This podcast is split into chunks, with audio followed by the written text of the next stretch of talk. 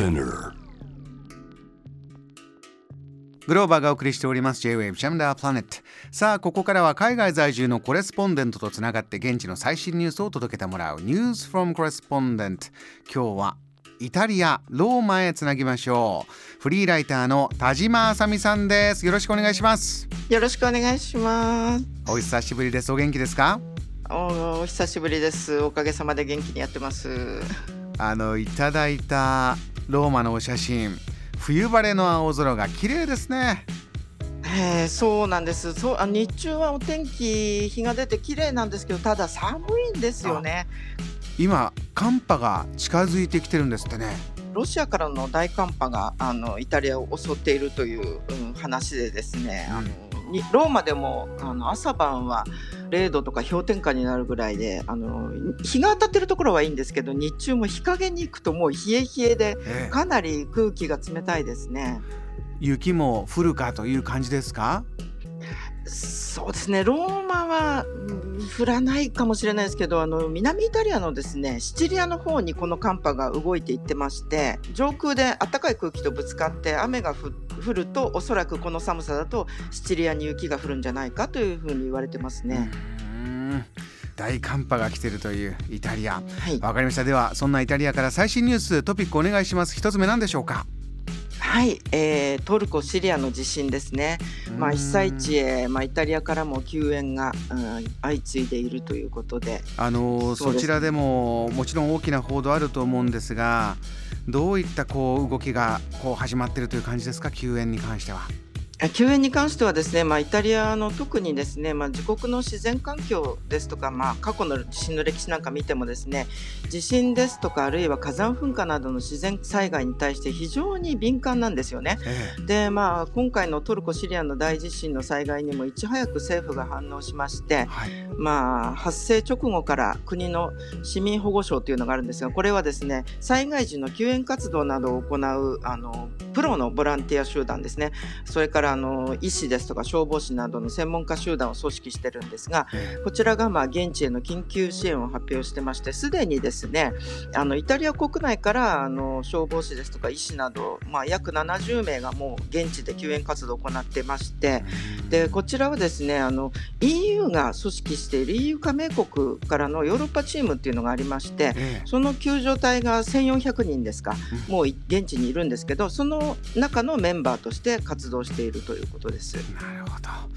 周りの方ともこの話題はやはり大きいですか？大きいですね、やっぱりあの日本の東日本の大震災の時もそうだったんですけど、もう地震に対してすごくやっぱりイタリア人が敏感で、うん、ちょうどですねあのつい先ほど、中部イタリアのシエナでもマグニチュード3.5の地震があったんですね。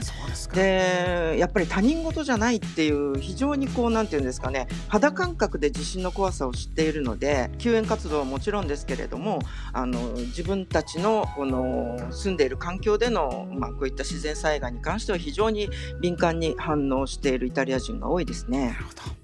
えー、分かりました、えーはい、では続いてのトピックイタリア国内のニュースも伺おうと思うんですがこちらは、えー、先日イタリア中のサーバーがダウンしたということでこれどういったことなんですか？2月5日の日曜日にですね、まあ、国際的なハッカー集団によるものと思われる大規模なサイバーアタックがイタリアを襲ったというふうに、まあ、イタリアのサイバーセキュリティ庁が発表したんですね。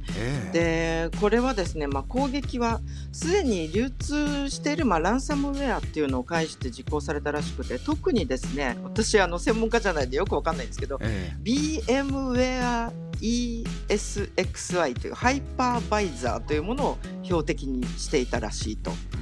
で今現在ですね、まあ、対策チームが被害状況とかあるいはあの対策とかにあの追いまくられている状況なんですけれども、あの現時点でまあ数十のですね国家システムが侵害されている可能性が高いと。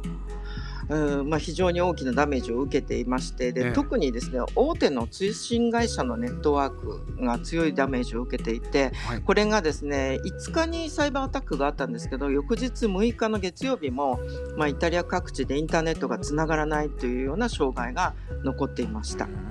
これは今までこういったサイバーアタックに対するセキュリティとかイタリアというのはどういう状況だったんでしょう？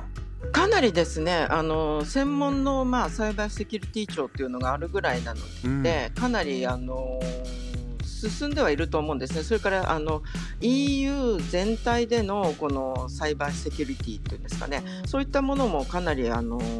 強化しているはずなんですけれど、まあ、それにしてもですねこういったあのハッカー集団がどこか一部じゃなくて、まあ、世界の各地からこう一気に攻撃されるような状況になってやはりあの追いつかないというような現状なんじゃないかなというふうに思いますね。そうなんですねイタリア中のサーバーがダウンという、えー、大きな、はい、えー、攻撃が行われたと。わかりました、はい、えー、またこちら続報もねあの伺いたいと思いますがもう一つ最後にこう音楽のトピックあるそうでこれも聞かせてください。イタリアに、まあ、この音楽祭が始まると春も近いなというような あのポピュラー音楽の祭典ですね。第73回サンレモン音楽祭が2月7日から、えー、始まっています。11日までの5日間開催されるポピュラー音楽の祭典なんですけどこれ、1951年から続いている、まあ、伝統的なイベントなんですよね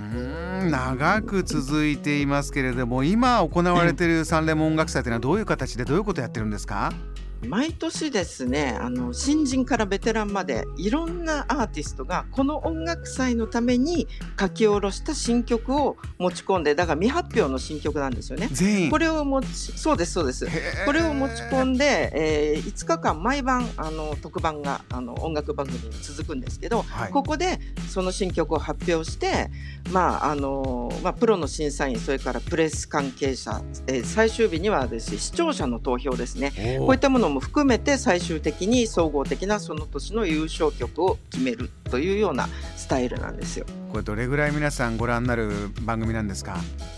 毎年ですね平均視聴率60%前後っていうお化けお化け番組でして今この時代にですか？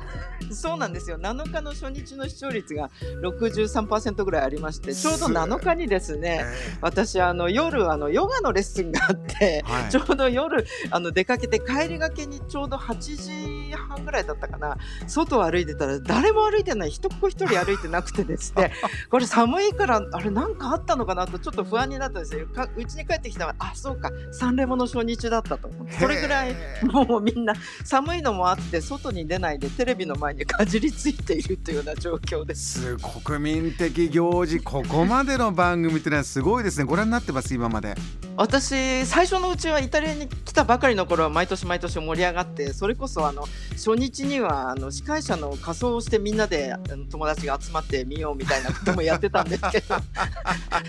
すごい。投票も投票もするんですか？こう誰に私は誰に決めるとかみんなで喋りながら。そうなんですよね。でも最近もうなんか飽きてきて見てないんですけれど。でも昨日ちょっと会った友達イタリア人の友達とちょっと喋ってたら、ええ、そのサンレモの話が出てそしたらやっぱりあの彼女がジョークジョークで言ってたのがイタリア人の半分はサンレモを楽しみにして見ててあとの半分はサンレモにあのなんて言うんですかねいちいちいちなんていうんですか突っ込む 例えば司会者が良くなかったとかあの衣装は最悪だったとか突っ込むために見てるというようなことを言ってました。えー、それぐらいもう誰しもがもう興味関心があって当たり前ってすごい音楽祭ですが。ね、今年はどういった今までもこうここから出てきたビッグネームとかもいらっしゃいます？あもう本当にあの世界的に大ヒットした曲もありますしあのボラーレみたいなご存知ですか？ボラーレっていう曲。ボラーレ。そうですそうです。それもサンレモの優勝曲ですし。ここに新曲で持ってきた曲なんだあれはそうなんですよ。それからまあ今あのイタリアのあの歌手として世界的に有名になっているラウラ・パウジーニ、アンドレア・ボチェッリ、それから新しいところではマネスキンですね。彼らもサンレモの優勝者でここからキャリアをスタートしたというような歴史ある音楽祭です。はあ、これが今まさに真っ最中ということですよね。はい。どんな方が優勝するのかちょっと楽しみにまた注目したいと思います。わ、はい、かりました田島さん、ね、ええお忙しい中、お話ありがとうございました。いいえありがとうございました。今夜はイタリアローマから田島あさみさんにお話を伺いました。JAM The Planet